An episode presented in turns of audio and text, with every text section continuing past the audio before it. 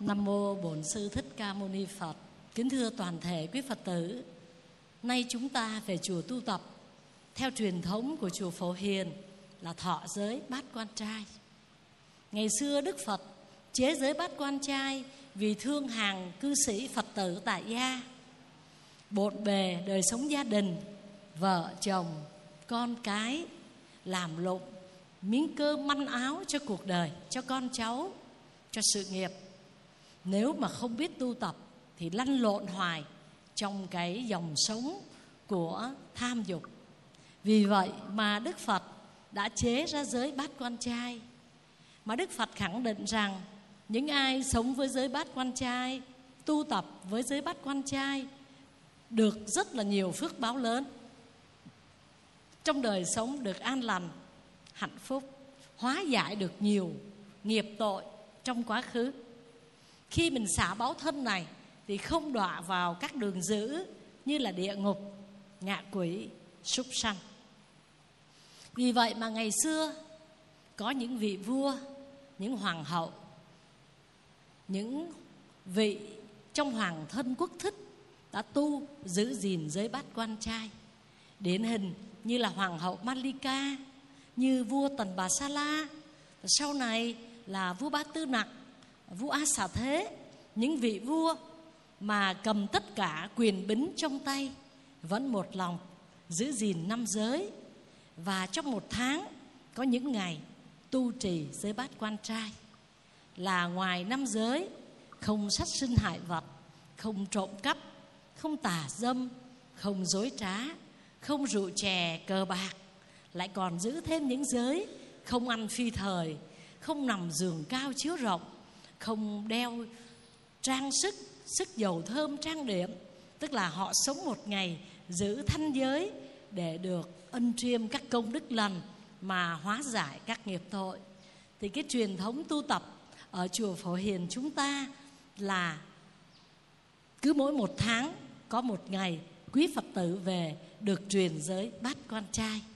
Thì sư mong tất cả các vị được thanh tu giữ giới để trọn vẹn công đức, giữ gìn tám giới cho người cư sĩ tại gia trong ngày tu tập hôm nay. A Di Đà Phật.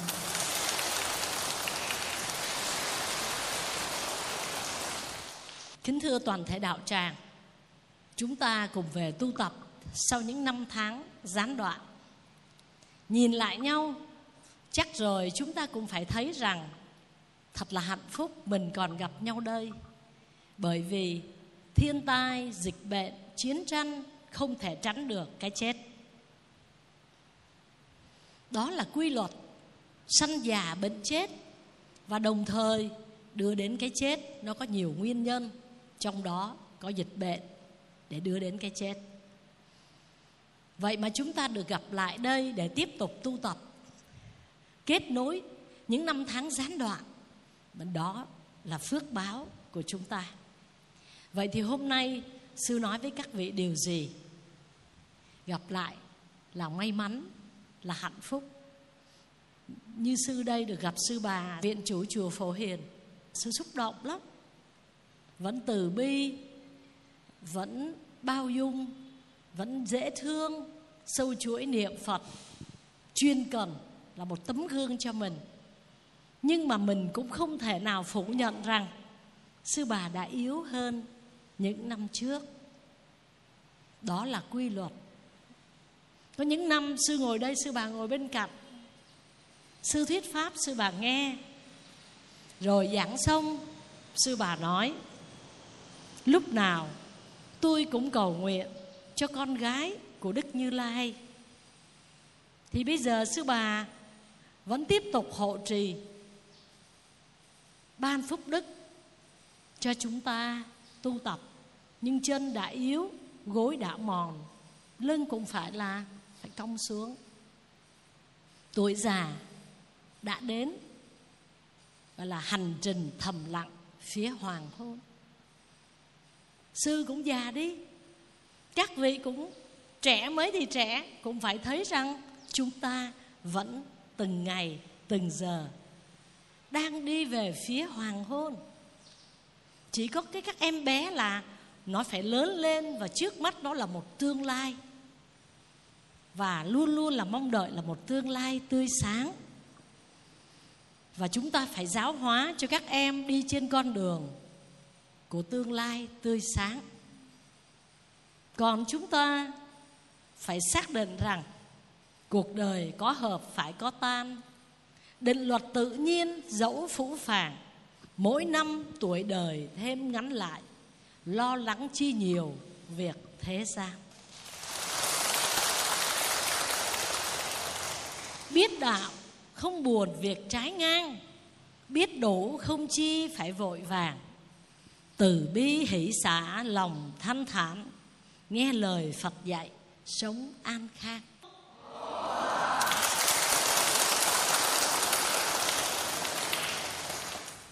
Đó, như vậy là từ bi hỷ xả thanh thản không có nghĩa là ngồi một chỗ rồi rên rỉ là tôi đau cái này, đau cái kia, tôi nhức cái nọ, là không ai quan tâm tới tôi, rồi tôi già, tôi cô đơn, tôi sắp chết. Nó phải. Cho nên cái tuổi già này có thể chia làm bốn loại già, để mình xem coi mình thuộc loại già nào. Vẫn có những bạn trẻ đang ngồi ở đây nghe. Năm nay sư nói cho người già vậy thôi con đi về. Đâu có. Mình là con phải nghe, rồi vì mình cũng phải già. Cho nên trẻ mà được học Phật, đó là niềm hạnh phúc.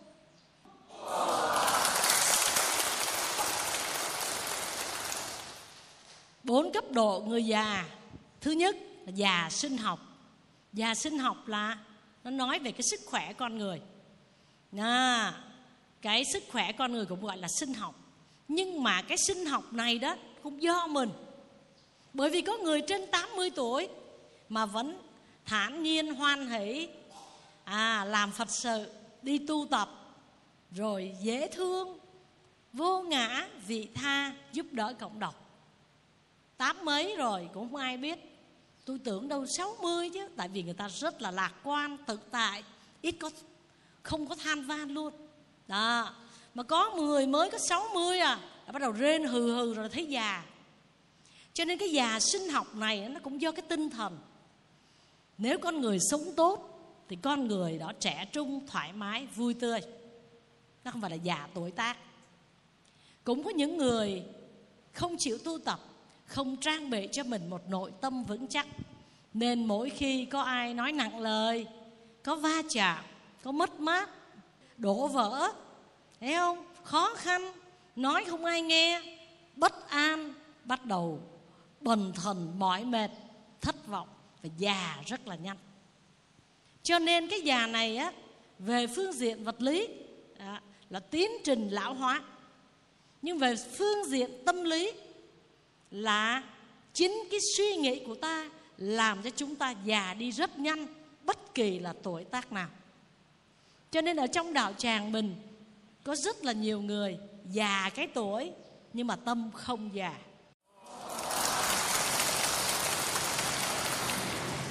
Cho nên cái già sinh học á, cũng có thể là tuổi tác. Nên ai đầu bạc trắng nè, đã có mấy cụ già là già chắc chắn rồi, tuổi là phải tám mấy rồi. Nhưng mà cũng có những cái già nó diễn ra ở người mới trung niên. Có khi chỉ là các cậu, cô thanh niên đã già rồi. Tại vì tâm hồn nó cỗi, buồn, bệnh. Các em bé còi xương chồng phát triển, các vị nhìn coi, cái nét mặt nó già, mặc dù nó bé. Cho nên nó đưa đến cái sự già nua của tế bào, đưa đến sự già nua của cơ thể, những bệnh tật, buồn phiền, và đưa đến tình trạng già trước tuổi, gọi là già sinh học. Tế bào nó không chuyển hóa một cách tốt đẹp. Nó già cỗi thì phải có tế bào mới mới sinh ra. Như chúng ta đang ngồi đây cũng có tế bào chết đi và có tế bào mới sinh ra.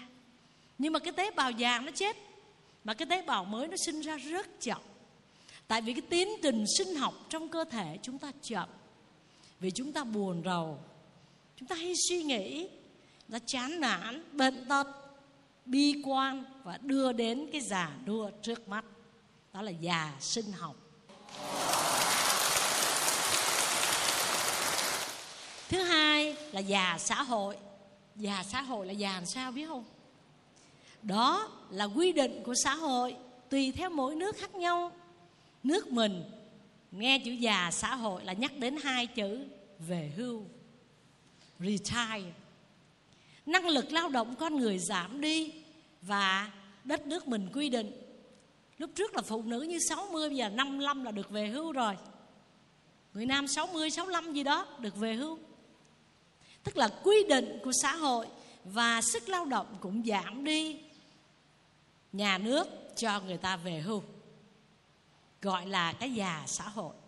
Phương diện xã hội thì nó phức tạp lắm, nó quy định đến tuổi đồ vân vân. Nhưng cũng có người chưa đến tuổi hưu đã thấy mỏi mệt, bệnh tật và xin về hưu sớm.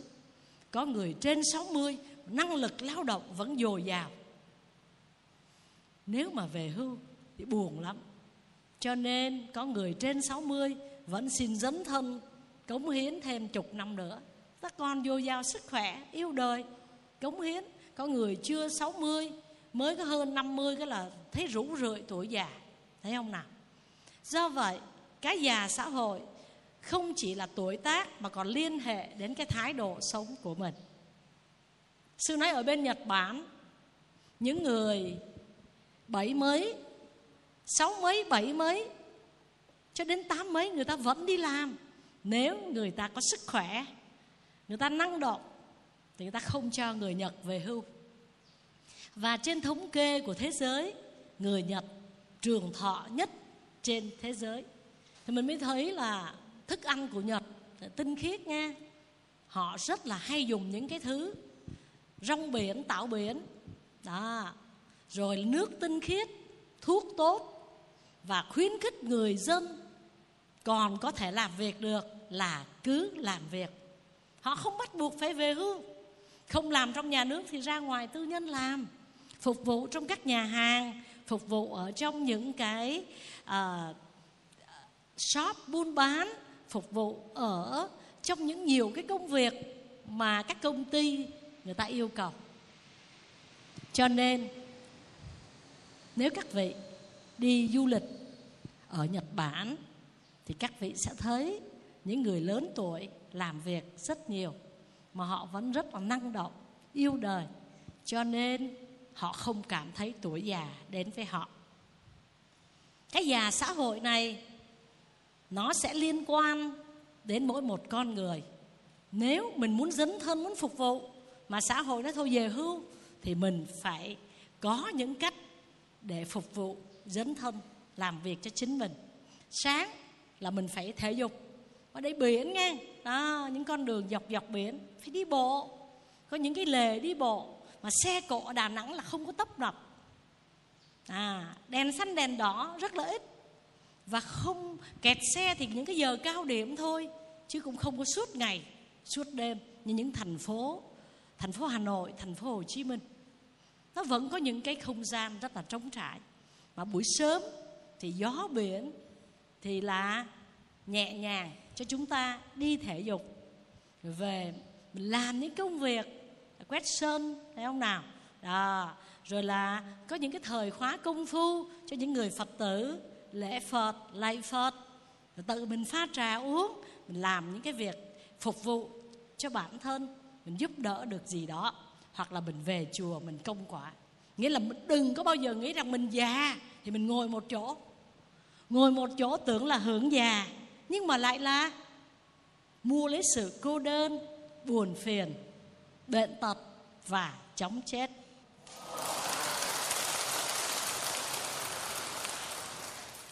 Và cái già xã hội thì làm cho người ta phải ngưng làm việc. Nhưng mà mình phải tự biết là mình ngưng cái việc làm ra tiền, nhưng mình nên có cái việc khác. Nếu mình vẫn có sức khỏe, chứ tự nhiên mình lui lại đưa đến trầm cảm, stress, buồn rầu. Vì một ngày nào đó mình làm ra tiền, ai gặp cũng chào cô, chào bác. Bây giờ là về hưu, là coi như là lạc hậu. Tự nhiên mình buồn chán, tự nhiên mình thất vọng, mình thấy mình vô dụng. Và do vậy mình rất cô đơn. Cho nên cái người mà gọi là già xã hội, chúng ta phải tự thiết kế lấy một đời sống mới khi chúng ta đã về hưu. Thứ nhất là già sinh học. Thứ hai là già xã hội. Thứ ba là già tâm lý, bến buồn. Con người mà buồn nhiều đó là người rất mau già. Nhất là cảm thấy mình cô đơn, rồi cứ tiếc nuối tuổi thanh xuân, tuổi trung niên. Hồi xưa tôi cũng đẹp lắm, hồi xưa cũng uh, bao nhiêu người ngưỡng mộ tôi, rồi hồi xưa tôi làm đó rất nhiều tiền, rồi vân vân. Mà cứ hồi xưa hồi xưa cảm thấy mình cô đơn, nuối tiếc quá khứ. Cái người buồn đó đó thì có khi chưa tới tuổi mà đã già, vì hay buồn, hay giận, hay để bụng đó. Cho nên khi chúng ta sống biết mang giá trị hạnh phúc cho người khác thì cái trẻ trung, cái nhiệt huyết, hay tha thứ hơn. Mình mà cái người làm việc là hay bị người ta rầy lắm. Bây giờ đây là ai là trưởng đạo tràng thì đó, có làm việc thì sẽ bị sư bà, sư Minh Hiền nói tại sao cái này chưa làm, tại sao cái này làm, tại sao tôi biểu là hôm nay có mà sao chưa có. Còn cái người chỉ đến dự không á, không ai rầy hết trơn. Không có nghĩa là mình không có lỗi, mà vì mình không làm. Người nấu cơm để cho tất cả đại chúng cùng ăn, nhưng sẽ bị sư rầy là hôm nay sao cơm khô, hôm nay sao lại cơm nhão, hôm nay sao canh mặn. Thì người làm là bị rầy, còn người ăn không bị rầy. Không có nghĩa là người ăn không có lỗi, nhưng cái người làm được trải nghiệm phụng sự chúng sanh mà còn chịu đựng sự rầy la, sự trách mắng. Cho nên cái bị rầy không thể nói là người đó dở, mà vì người đó trải nghiệm công việc chưa có đủ kinh nghiệm thì thường là được người khác là góp ý, hoặc có khi là nặng hơn là phê bình, chỉ trích, chứ chưa chắc là người ta đã dở đâu. Người ta học qua công việc. Nhưng mà cuộc sống này mà nghe rầy là không thích, cho nên ngồi chơi cho nó khỏi ai rầy. Nhiều người có cái thái độ lắm, thôi tôi mệt lắm, tôi làm chi, làm còn bị rầy nữa, thôi tôi sống, tôi về là tôi thấy tôi khỏe. Nhưng mà mình không có lập công bồi đức được. Mình làm là phải bị rầy, phải hy sinh, mà còn bị la. Mà các người trải nghiệm cái đó nhiều đó, có sức chịu đựng. Tưởng là già hóa ra trẻ lâu. Tại vì đó, mình chịu được sư rầy, rồi mai mốt huynh đệ có nói cao nói thấp không có thấy buồn, tại vì mình đã được rèn luyện quen rồi. Ông thầy ông thử thách mình quen rồi, cho nên bây giờ có nghe rầy cũng bình thường. Sư có mấy em học trò nó tu với sư, nó mới học lớp mười hai, mười một, mười hai à. Không mà sư rầy nó dữ lắm, có khi sư phạt. Nói con có buồn không? Con nói hồi đó mới vô mới lớp bảy á, buồn lắm, nhớ má con lắm. Mỗi lần sư rầy con á, con nghĩ đi vô chùa ở mà sư rầy vậy à. Ở nhà ba má không có rầy gì hết, vô chùa cái gì sư cũng rầy. Nhưng mà ở với sư ba năm, năm năm, bây giờ bị rầy là nó mô Phật, con sám hối, hết buồn, hết giận, nó quen rồi. Nó biết sai là được sư chỉ dạy. Rồi mấy chị á, huynh đệ góp ý nó không có buồn nữa. Hỏi sao hồi trước nói giận mà giờ không giận? Nó sư rầy quá trời rồi, không có giận. Thế nó chị nói em không có giận, em chỉ là mô Phật, em xin lỗi chị thôi. Cho nên con người ta có cái sức chịu đựng. Mà con người không có cái sức chịu đựng đó, dễ già do cái tâm lý thay đổi bất thường, buồn vui. Ai khen thì vui, trẻ cả ngày. Ai nói nặng câu già suốt ngày. Mà nếu người ta chê mình hoài thì mình mau già thôi. Tại mình không phải là cái người mà gieo cái phước gì mà người ta khen mình hoài, mà mình gieo cái tội gì đó mà ta nói này nói kia mình hoài. Mình không có đủ sức chịu đựng, cho nên mình già tâm lý, mau già, vì là nhiều nỗi buồn. Con người lúc nào cũng giống như mất sức sống, mặc cảm, bước ra là người ta chê. À, cho nên đó là cái già do tâm lý bị biến động bởi lời khen chê trong cuộc sống, là già tâm lý. Trời ơi, lâu lắm mới gặp sư Hương Nhũ nè, vậy mà rồi sư rầy. À, vậy mà có người vẫn vui. Người vẫn vui. Nó sư coi mình à, như học trò, như đệ tử, như huynh đệ. Sư nhắc nhở con cảm ơn, con tri ân sư. Nhưng mà cái người mà không có sức chịu đựng đó là để bụng. À, Mai mốt sư có ra, sư Minh Hiền thông báo sư Hương Nhũ ra chùa Phổ Hiền. Nói thôi không có đi nghe sư đó giảng đâu, sư đó không có hiền đâu, sư rầy là mình để bụng đó. Mà cái người mà để bụng, ví dụ như nay sư giảng ba tháng, sau sư ra giảng lại là để bụng ba tháng, thì cái người đó sẽ già ba tháng. Kế là già tính tình, bây giờ là già sinh học, già xã hội, già tâm lý, là cái già tính tình, là cái con người đó đó nghe, mà gọi là khi sanh ra đó. Rồi dễ thương lắm, nhưng bắt đầu có những cái chủng tử nó cái từ cái kiếp trước nó để lại, cho nên cái con người đó khó chịu, hay giận, hay trách.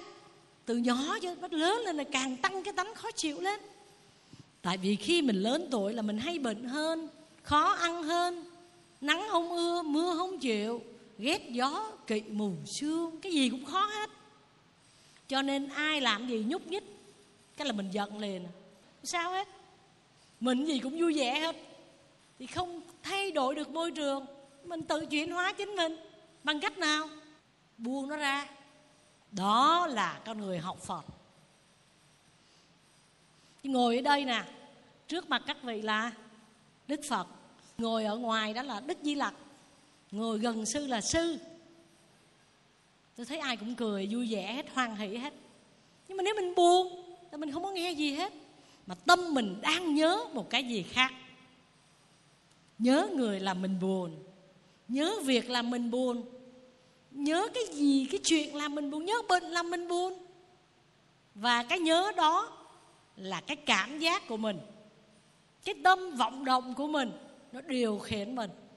Thì nhà Phật gọi là buông nó ra.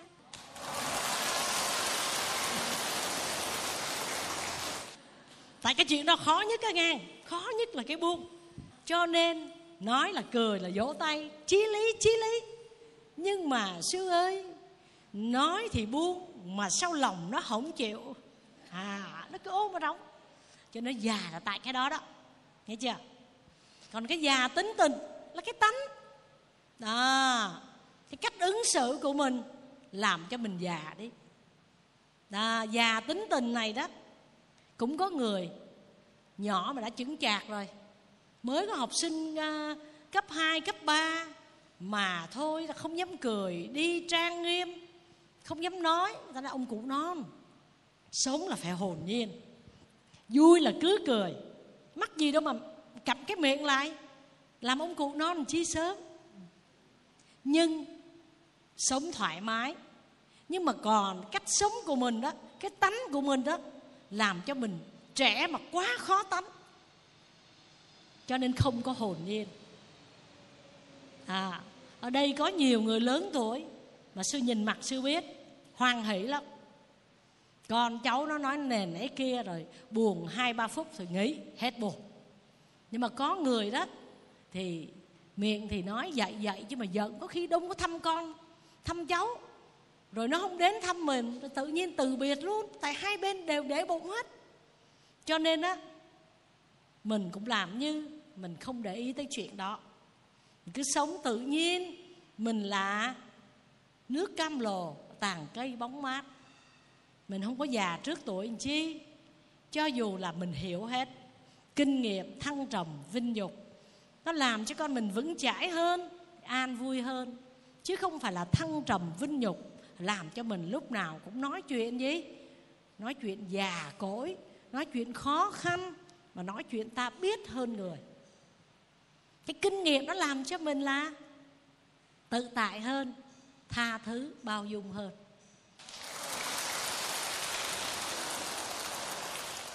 Có nhiều Phật tử về chùa à, nói con đi tu có an lạc không? Nói con an lạc lắm, mà từ ngày gia nhập vô cái đạo tràng con phiền não lắm. Trời đất ơi, vô đạo tràng là để tu, mà sao vô để phiền não? Trời ơi, cái người mà con ghét á, là mỗi lần ngồi nghe pháp ngồi sát một bên à, bắt ghét à. Đã, con đi tìm chỗ khác. Rồi con đi ra ngoài nó nắng, rồi vô trong thì nó bực. Thôi sư ơi con phiền não quá, bữa đâu có nghe pháp được đâu sư. Mà là do ai? Cũng do chính cái người đó. Tuổi trẻ hay trung niên mà đã khó tánh, đến khi già, chúng ta gọi là già sinh tật, thấy không? Thì cũng có những người bằng cái tuổi đó hay là chưa tới tuổi đó, suốt ngày là rên xiết với cằn nhằn con cháu. Có người đau mà không biết là đau, có người chưa đau thì cũng cứ rên hừ hừ. Cho nên á, mình phải tập sống như thế nào mà mình khi có vô cái tuổi già dễ thương, mấy người đó già dễ thương đó. Nhưng mà mình muốn nói người già dễ thương là mình cũng phải hiểu người già, chứ không phải mình bắt cái người già chiều chuộng mình, tha thứ mình, bao dung cho mình, tốt với mình mà mình không hiểu người già. Nói chung cái đạo tràng chúng ta đa số là người gì? Đang già và đã già. Thì mình có hiểu nhau chưa? Chưa chắc. Chưa chắc đã hiểu nhau. Đó, cái người già mà ngồi như vậy là quá giỏi. Cái người già ở nhà là nằm, ngồi ghế bật ra, rồi máy lạnh hay máy quạt. Rồi có những cái người già là phải được chiều chuộng. Người ta lên tu, người ta ngồi vậy nè là mười điểm rồi. Người ta có duỗi chân ra một chút không sao. Cái người mà hay đi trách người khác thấy tưởng là hay, nhưng mà cái người bên kia người ta già, người ta không được mắt sáng tai nghe rõ như mình, ta mất nhiều cái sự nhanh nhẹn của tuổi trẻ. Nhưng mình cứ ngồi mình để ý, mình phê bình, chính mình mất sự bình an. Mình có bình an nghe pháp đâu, mắc để ý bà này bà nọ, ông này bữa nay dắt vợ theo, ông này bữa nay sao đi mình, bà kia bữa nay đi với bà nọ. Ủa, mình có nghe gì đâu. Tâm mình đánh mất sự bình an. Cho nên đi nghe pháp, hãy nhớ, hãy nghe cho mình, tu cho mình, thanh tịnh cho mình trước đi. Cho nên sư chỉ mong các vị trưởng thành sớm, nhất là tuổi trẻ, bằng cách tu tập, nghe pháp, chuyển hóa nhờ Phật pháp, chứ không có phải là già tính tình, già khó chịu, già sinh tật. Trong khi sư luôn ngưỡng mộ người già. Người già có những kinh nghiệm rất là hay. Mình bệnh cái lật đật đi bác sĩ, đi bệnh viện. Người già là không đâu, họ đi nấu nước sông trước, họ là gừng xả chanh, họ nấu uống trước, họ nhờ con cái. Đó là làm những cái phương thuốc dân dã, đông y đơn giản, ta hết bệnh trước cái đã. Ăn cháo, còn mình là cái gì cũng ăn hết á, đầy bụng khó tiêu rồi đi bác sĩ. Đó, vậy thôi. Cái người già người ta tự có kinh nghiệm trong cuộc sống, không phải cái gì cũng ỷ vào trong bác sĩ đâu. Họ biết tự điều tiết sức khỏe của mình bằng kinh nghiệm. Người già có những cái cái sự thận trọng, có những cách nhìn xa trông rộng rất là hay. Người già có những cái điều làm cho mình ngưỡng mộ, bởi vì họ đi qua những khó khăn thử thách của bệnh tật, có khi chiến tranh, có khi dịch bệnh, nhiều thứ họ đi qua rồi, cho nên cái sức chịu đựng của họ tốt hơn chúng ta. Thì đôi khi mình phải học ở người già. Cách đây bảy tám năm trước là sư bà Phổ Hiền với sư Minh Hiền có đi Ấn Độ với sư bà của sư Hương Nhũ một lần. Ở trong chuyến đi đó, sư bà của Hương Nhũ mới nói rằng con nhìn sư bà Phổ Hiền mà học. Nguyên một chuyến đi gần hai mươi ngày không bao giờ thấy nhăn nhó than van. Rồi ai mà than mệt á, sư bà nó mệt hả, lại đây. Cái sư bà cầm cái chuỗi, sư bà để để lên trên đầu. Đó, con thích chuỗi của sư bà quá, nè cho nè. Còn mình á, mới hơi mỏi chân, cái mỏi quá, bắt đầu là nhăn nhó rồi này kia khác nọ, rồi trách này trách kia. Nó tạo thành một cái tâm lý già. Tuổi chưa già mà cằn nhằn nhiều quá, nó già. Mà miệng mà than già thì tự nhiên á, các cái tế bào nó cũng già, nó hoạt động theo cái hệ thần kinh chỉ đạo. Mà mình nói mình già mình đau thì các tế bào nó sẽ lập tức nó già nó đau. Mà mình nói mình vui, mình khỏe, mình hạnh phúc thì các tế bào nó khỏe, nó hạnh phúc. Tại vì tâm làm chủ các pháp.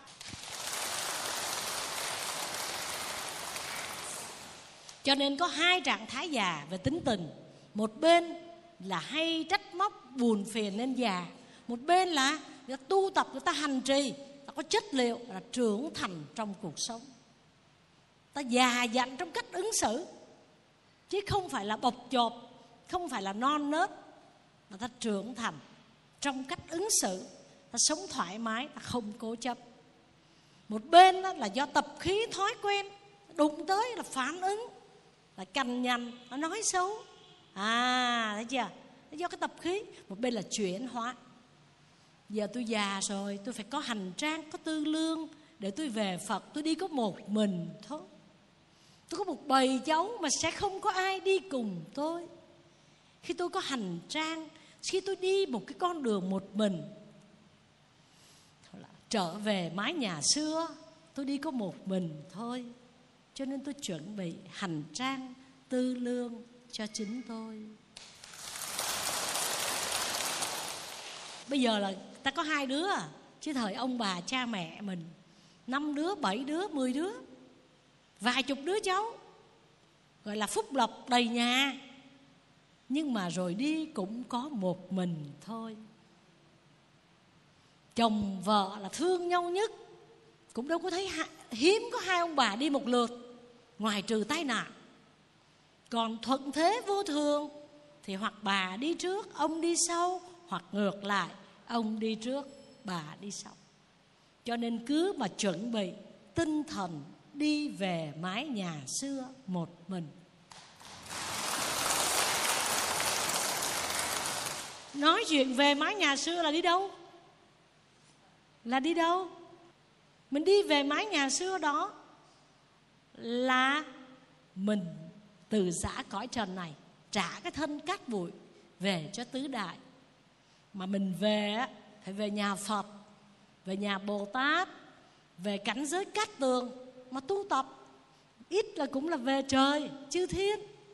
Chứ mà về mà về địa ngục, mà ngạ quỷ, mà súc sanh thì uổng quá. Bao nhiêu ngày tu bát quan trai ở chùa Phổ Hiền, uổng quá đi thôi.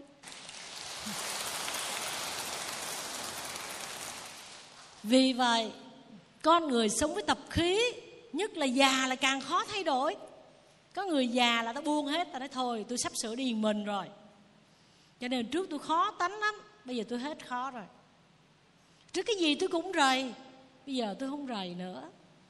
Hồi trước bụi một cái là không được, thấy không? Hồi trước để cái, cái khay méo một cái không được, cái chai nước tương là phải để cái hiệu nó nhìn ra cái mặt tôi, để ngược tôi không được, khó từng tí. Bây giờ thôi, tôi phải chuẩn bị hành trang. Một hành trình chỉ có một mình, mà muốn đi về cái nơi mà như mình mong muốn là trang nghiêm, là thanh tịnh, là mình phải chánh niệm từ bây giờ.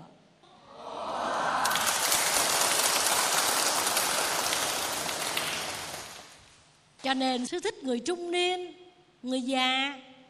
Có khi sư giảng pháp, sư, nói, sư thích sinh viên đi nghe pháp lắm, cái sinh viên vỗ tay. Tôi thích học trò đi nghe pháp lắm, học trò vỗ tay. Không có nghĩa là tôi không thích người già. Tuổi nào đi nghe pháp sư cũng vui cả. Nhưng mà cái tuổi trẻ đó, nghe mà tiếp thu được đó, nó định hướng được cuộc đời tuyệt vời lắm. Nó không bị lầm lỡ, nó không ăn năn. Cái tuổi về già nó không đau khổ. Cho nên mình cho con cháu mình đi tu tập, tu theo trẻ, già tu theo già. Tất cả chúng ta đều phải tu tập hết. Tuổi nào cũng có bài học kinh nghiệm, bài học hay để mình chia sẻ cho nhau. Cho nên nếu già mà có tập khí, thấy không? Một khối đá ngăn cách, không có hòa hợp với ai hết, gọi là người già khó tính. Mà sư nói cái người già mà nghe pháp hoài đó, cái dễ tính à. Đó. Tại vì người ta nghĩ rằng ôm làm gì vậy, chấp làm gì vậy, phê bình người nọ người kia làm gì vậy, mà mình đánh mất đi bình an của mình. Cho nên cái người già nghe pháp thì càng ngày càng dễ tính hơn, tha thứ hơn, bao dung hơn. Và trong bụng này nè cũng có ôm cái gì hết á, rảnh ra. Có như vậy chúng ta mới đi nghe pháp. Tóm lại, già do sinh học là tuổi tác, mà cũng có thể là buồn khổ, đẩy nhanh lão hóa tế bào. Bây giờ mình á, tuổi là mình già thôi chứ mình không có để buồn mà già. Nếu lỡ buồn thì sao? Buồn thì sao? Buồn thì buồn. Như vậy mình không để cho già vì buồn, nhưng già vì tuổi tác tôi chấp nhận. Ai rồi cũng phải có già vì tuổi tác, nhưng không để cho cái già vì tâm lý. Già về xã hội tôi chấp nhận là về hưu, nhưng tôi không chấp nhận ngồi một đống để chờ chết, mà tôi phải làm cái này cái kia. Nếu con cái để cho mình rảnh là mình phải tu, phải lạy Phật, đi kinh hành, rồi là nói lời lành cho con cháu nghe, được không? Già xã hội là về hưu, nhưng mình không có ngồi một chỗ. Già tâm lý là buồn phiền thì không để cho buồn, bằng cách buông nó ra. Già tánh tình là sao? Hay trách, hay hờn, cô đơn, rồi nhất là nhớ cái quá khứ vàng son oanh liệt. Hồi trước tôi làm tháng cả trăm triệu, bây giờ tôi không làm ra tiền, nó coi thường tôi. Tôi xin nó năm mươi ngàn, nó đưa năm ngàn, thì có làm sao? Vì nó thấy mình cũng không cần phải tiêu tới tiền. Nói thiệt với các vị, mình không nghĩ tới tiền là hạnh phúc, chẳng cần. Miễn nó không đói là được rồi các vị. Lo lắng cho mình ăn uống, lâu lâu cho má đi chơi chuyến, thật cho má đi chùa, cho má đi thăm những người bạn tốt, thăm con, thăm cháu. Đi con đứa, đi bảo vệ má, chứ thấy má già đi mình rồi má đi mất tiêu nghe không? Đó, mình cũng phải biết quan tâm, chăm sóc người già, phải cho người già thoải mái. Như vậy, cái già xã hội thì đừng ngồi một, ngồi một chỗ sau khi về hưu, mà mình phải có những cái việc là chẳng công quả, bao kinh sách, quét sân chùa. Người khỏe hơn là lau bàn, lau ghế, rồi là phụ giúp, hay là ở nhà hoặc ở chùa làm những công việc ích lợi cho mọi người, đó là phước đức của mình. Không có để già tính tình, tánh khó thì bây giờ phải dễ. À, không có chấp, không có tính tôi vậy đó. Ai muốn làm gì tôi làm, thì tự mình khổ lấy. Cho nên mình phải chuyển hóa.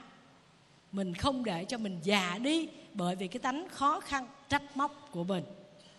Buồn rầu, nhớ quá khứ là bỏ. Đức Phật không có cho mình tiếc nuối quá khứ, không cho mình nghĩ về tương lai vì chẳng biết ngày mai ra sao. Thì sao? Hãy sống với hiện tại. Và hiện tại bây giờ là gì đây? Nghe Pháp. Nghe Pháp thì có cái gì mà buồn? Nghe Pháp thì không có gì buồn hết. Rất vui, rất an lạc. Cho nên mỉm cười, hoan hỷ.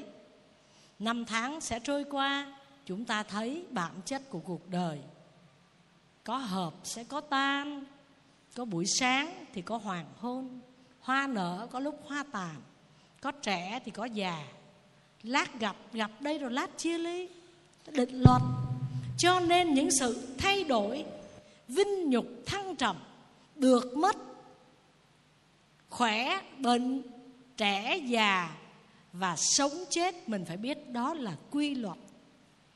Mà là quy luật thì có ngăn được không? Cái bông này nói nó trẻ hoài, một năm đừng có tàn được không? Không, đó là quy luật, nó phải tàn. Lúc trước tôi hay giận lắm chị, bây giờ tôi không có giận nữa. Lúc trước ông nói nặng tôi một câu đó, tôi buồn mấy ngày, có khi tôi để. Sống để bụng, chết mang theo. Bây giờ đó chị biết không, tôi bỏ hết rồi, tôi tha thứ hết rồi. Hỏi sao vậy? Phải chuẩn bị hành trang tư lương cho chúng ta, vì ta đang bước vào tuổi già. Năng lượng tích cực ai cũng phải có. Các vị cũng có nhiều hơn sư nữa. Lúc nào mình cũng đầy đủ, lúc nào mình cũng hạnh phúc, lúc nào cũng an vui, sẵn sàng ban bố mình là người giàu trên thế gian.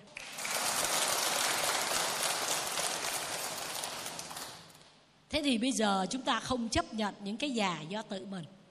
Mặc dù tế bào già rồi chết, rồi sanh trưởng tế bào mới, nhưng rồi sẽ có những tế bào không bao giờ tái tạo trở lại, cho nên mình mới già đi. Con nít thì nó lên lên lên lên lên, còn mình thì từ từ từ từ từ xuống. Đó là quy luật. Có người mà bây giờ phải uống thuốc để giữ tế bào trẻ mãi thì cũng chỉ tạm thêm một năm là cùng. Cái quan trọng là tâm mình có trẻ không, và khi mình chết mình có an lạc hay không. Cho nên có mấy lời khuyên các vị.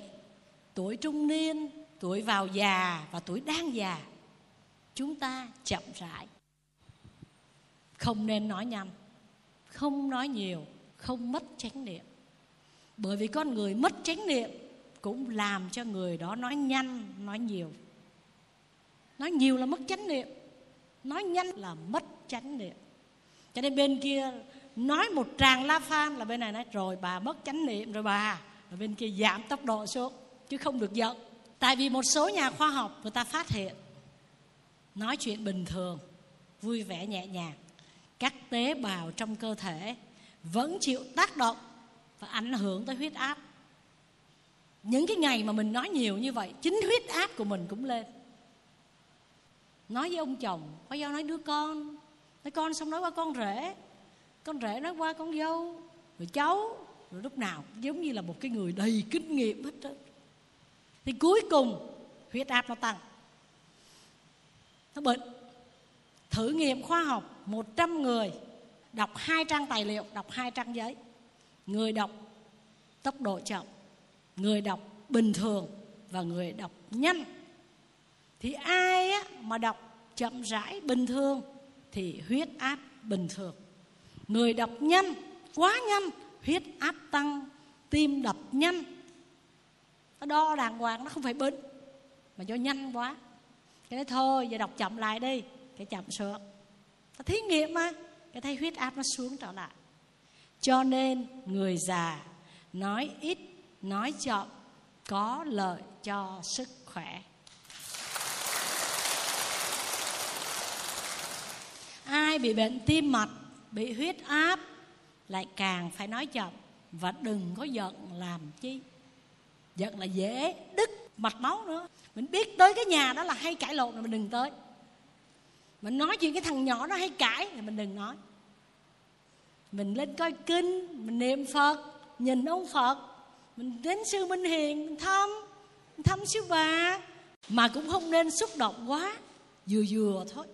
Thấy không? Vui quá cũng đứt mạch máu nữa. Bây giờ trẻ thì nó, nó dẻo, mà già là nó giòn. Giòn thì dễ gãy. Vì vậy không vui quá, không buồn quá. Đó là tu đó các vị ơi. Mà làm sao để mình tự tại đây? Đấy không? Mình có cái người bạn thân, đùng cái nghe bà chết, cái là mình muốn đứt mạch máu chết theo rồi. Tại vì mình không có nhớ. Đây là quy luật của cuộc sống. Mà mình biết quy luật là phải nghe Pháp thường. Bởi vì thời Pháp nào, thầy nào, sư nào cũng nhắc định luật vô thường, thành trụ hoại diệt, sanh lão bệnh tử, biến động cuộc đời. Cho nên thay vì coi phim, coi hài nhiều quá, phải nghe Pháp để nhớ những quy luật cuộc đời, thực hành để không có gì mà huyết áp nó lên hết trơn, nó cứ bình thường. Thời Đức Phật còn tại thế, có một vị cư sĩ ngồi nghe Pháp. Có người đến báo nhà cháy, nhà bà cháy. Bà vẫn yên lặng, ngồi nghe hết thời Pháp.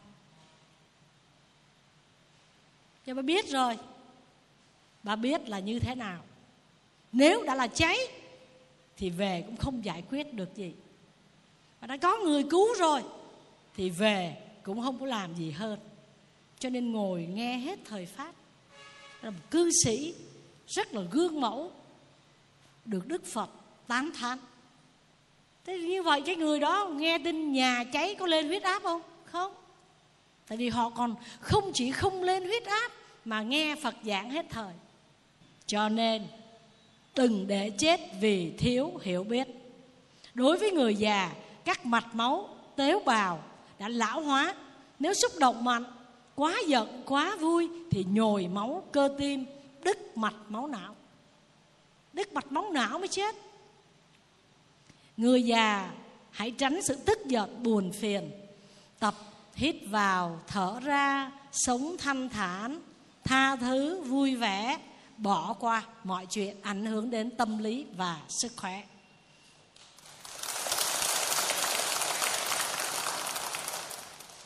Trước khi kết thúc bài pháp, sư kể cho các vị nghe câu chuyện bà cụ niệm kinh nhưng không niệm tông. Chuyện này sư bà kể cho sư nghe nè. Già là do tánh tình, mà không có trưởng thành do tu tập, cho nên bà này cố chấp lắm các vị, phiền não lắm. Tu nhưng mà rất phiền não. Cho nên đừng có hiểu lầm tụng kinh nhiều là tu, mà phải nghe pháp chánh niệm rồi kết hợp với tu tập mới tốt. Tu mà chấp mình tu nhiều cũng không ăn thua. Mình phải dễ tính, dễ thương. Cho nên tụng kinh tay lần chuỗi mà không có chánh kiến thì không có từ bi hỷ xả, và ôm một khối tình nặng trịch, về tới tuyền đài vẫn còn ôm. Thì bà đã niệm Phật ba mươi năm, nhưng mà không có gặp thầy lành, không có bạn tốt hướng dẫn, mà không có nghe pháp, cho nên chỉ có siêng năng niệm Phật. Nhưng mà khổ thay là bà niệm chừng nào bản ngã phình to chừng đó. Bà thấy người ta không có tu, có mình bà tu à. Cho nên bà tụng kinh niệm Phật mà không buông xả tâm tham, tâm sân và tâm si. Mỗi khi bà dừng niệm Phật, nạt nộ con cháu, rầy la đủ thứ.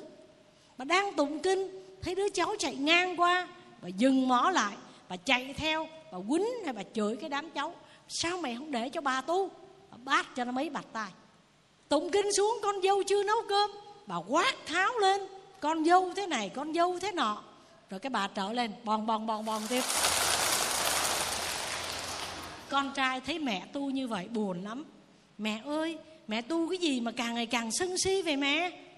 Mẹ nói tao tu với Phật, tao đâu có tu với tụi bay. Tụi bay là quỷ ma, người ta phải trừng trị. Phật nói rồi, đi với Phật mặc áo cà sa, đi với ma mặc áo giấy. Tụi bay là ma, tao phải chửi.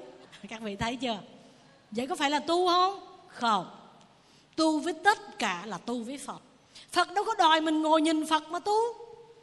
Trời ơi, tu với Phật, ta nói tu với Phật là dễ rồi, ông có nói gì đâu. Tu với cái người mà nghiệp chướng, mà thói hư tật xấu, mà điều này điều kia, mà mình nhẫn nhục được, mình hoan hỷ được, đó mới là tu. Mới nhất, thứ nhất là tu tại gia, thứ hai tu chợ, thứ ba tu chuyện. Cho nên tu là chuyển hóa nỗi khổ niềm đau, biến khổ thành vui, biến buồn thành hạnh phúc, biết mở rộng tấm lòng, yêu thương, tha thứ. Tu như vậy mới gọi là tu đúng lời Phật dạy. Còn cái bà cụ mà sư mới kể đó, là bà cứ nghĩ chuông với mõ là tu, nhưng mà không tu tâm sửa tánh. Cho nên bà đánh chuông, đánh mõ, mà bà già, già vì tánh tình, già vì hay la, già vì tâm lý buồn khổ, và già vì tuổi tác. Cho nên bà sẽ là rất mau già. Có người tính công, tính sổ cho Phật khen, mà Phật nói coi bà này còn tham nhiều không, sân nhiều không, chứ chưa chắc đã tính sổ như mình tính đâu, mà xem cái tâm của mình tu như thế nào. Vì vậy ta muốn tu thì phải hóa giải các tập khí tham sân si. Niệm Phật muốn được về cõi Phật thì tâm của mình phải thanh tịnh, chứ không phải tu để khoe. Khoe là tôi tu nhiều, tôi ít, tôi niệm mấy trăm sâu, tôi tụng mấy trăm bộ. Nhưng mà tu để thấy lúc trước tôi nóng nảy, bây giờ tôi hiền từ. Lúc trước tôi sân si, bây giờ tôi hỷ xả. Lúc trước tôi ganh ghét, bây giờ tôi từ bỏ ganh ghét, tôi hoan hỷ. Lúc trước tôi ganh tị, bây giờ tôi thấy ai thành công, tôi hạnh phúc, tôi hoan hỷ cho người. Cái tâm của mình phải giống như tâm của Bồ Tát, của Phật, thì mình mới về nước Phật.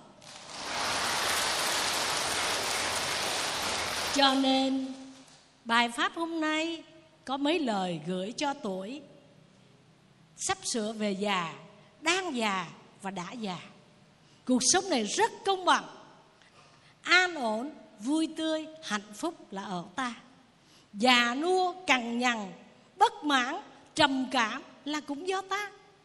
Thời trẻ làm ra tiền, thời già không làm ra tiền nữa, có buồn không? Không, đó là quy luật Phải cho trẻ nó lớn lên nó làm chứ. Mình làm hoài rồi trẻ sao làm? Mà sư ơi, tôi làm tôi mới biết, con tôi nó ngu lắm cho nên tôi phải ôm hết. Con nó có nhân quả của nó, nó làm không bằng mình thì bởi vì cái phước của nó là như vậy. Chứ không phải mình ôm mình làm thay cho con cho cháu được đâu. Mình phải chuẩn bị hành trang cho mình. Vì vậy hôm nay về tu, các vị phải tập ngồi yên tĩnh tọa, nét mặt bình thản, miệng mỉm cười, thư thái an nhiên, tâm buông xả. Ai làm mình buồn, buông. Ai làm mình giận, buông. Ai làm mình tức, buông. Buông. Hít vào thở ra, nhẹ nhàng, thư thái. Giờ mà Phật Di Đà đến rước, tôi đi theo ổng liền. Chứ đừng có ai nói khoan đã Phật ơi, cho con về nhà sắp xếp công chuyện, nghe không? Dễ gì mà theo Phật. Buông hết đi, xả hết đi. Hít vào, thở ra, tự tại, an vui. Tu phải biết mình, phải biết yêu thương nhiều hơn, chuyển hóa, đó là tu. Có một lần, một vị tăng đến tham vấn thiền sư Hoàng Sa, tức là một ông thầy đi học đạo. Gặp thiền sư mới nói: thưa thầy, con mới nhập môn, xin hòa thượng chỉ cho con lối vào. Lúc đó ông thầy đang ngồi bên cái cái suối nước, nước róc rách chảy, nên thiền sư mới nói: ngươi có nghe gì không? Người học trò nói: con nghe tiếng nước suối chảy. Thiền sư nói: nghe đó là lối vào đó. Nghe là lối vào. Mọi thứ trên đời này nó đều nhập vô, từ lỗ tai, từ con mắt, từ mũi, từ miệng, từ thân, từ ý, mà nó vô mọi thứ trên đời. Các thứ mà buồn vui, đau khổ, não phiền, mà cho đến nỗi mà buồn muốn chết, muốn tự tử, cũng là do các căn tiếp xúc với các trần đó, nạp nó vô rồi khổ vì những thứ đó. Lối vào là từ mắt, từ tai, từ mũi, từ miệng, từ thân, từ ý. Đó là lối vào của mọi thứ trên cuộc sống này. Mắt nhìn quá nhiều, tai nghe quá nhiều, mũi quá nhiều, miệng quá nhiều, cái gì cũng quá nhiều. Mà nhiều thì sao? Thì nặng. Tại vì đâu phải cái gì cũng tốt, rất nhiều thứ tạp. Nó đi bằng các căn, nó khảo đảo cái tâm của chúng ta. Nó khảo đảo thọ, tưởng, hành, thức. Nó khảo đảo tất cả, đưa chúng ta đi xa rời chân tâm Phật tánh. Cho nên chính các căn là lối vào, và chính nó làm cho mình dính mắc, rồi tham, rồi muốn, rồi tạo tác. Kinh Vu Lan Phật dạy: tính sao có lợi thì làm, chẳng màng tội lỗi, bị giam, bị cầm. Chúng ta tạo nhiều lắm. Cho nên bằng cái tuổi này, vô minh ái dục chất chồng. Thì cái tuổi này là còn nghe pháp được nè, thấy không? Còn sáng suốt, còn tỉnh táo được nè. Nó tẩy rửa đi, sám hối đi. Tại chính tội lỗi đó che hết ánh sáng của tự tâm. Tội lỗi đó che đi chân tâm, tội lỗi đó che đi tự tánh niết bàn. Cho nên lo rửa đi, tẩy đi. Trần lao phải lo rửa đi. Chứ nếu không, sắc thanh hương vị xúc pháp nạp vô cho nhiều, nặng nề cho đến chết. Cho nên hãy nhớ những câu sau đây: muốn về an dưỡng mà ngơi nghỉ, đừng đối ta bà luận có không. Lửa nghiệp khi lừng dùng nước định, niệm trần khi khởi gắn gia công. Nén hương xuyên lễ ba ngàn Phật, sâu chuỗi cần chuyên một tất lòng. Xót cảnh mẹ già trong tựa cửa, Phật chờ mình. Mà hững hờ du tử chạy tới đâu. Mình đi tá lạ hết, mình đi nạp đủ thứ hết. Cái gì mình cũng thấy quý hết á, mà đồ tào lao không à. Cho nên tẩy đi, buông bớt đi, để dọn đường mà trở về mái nhà xưa, mái nhà an dưỡng, Phật đang chờ chúng ta. Pháp thoại của sư đến đây là kết thúc.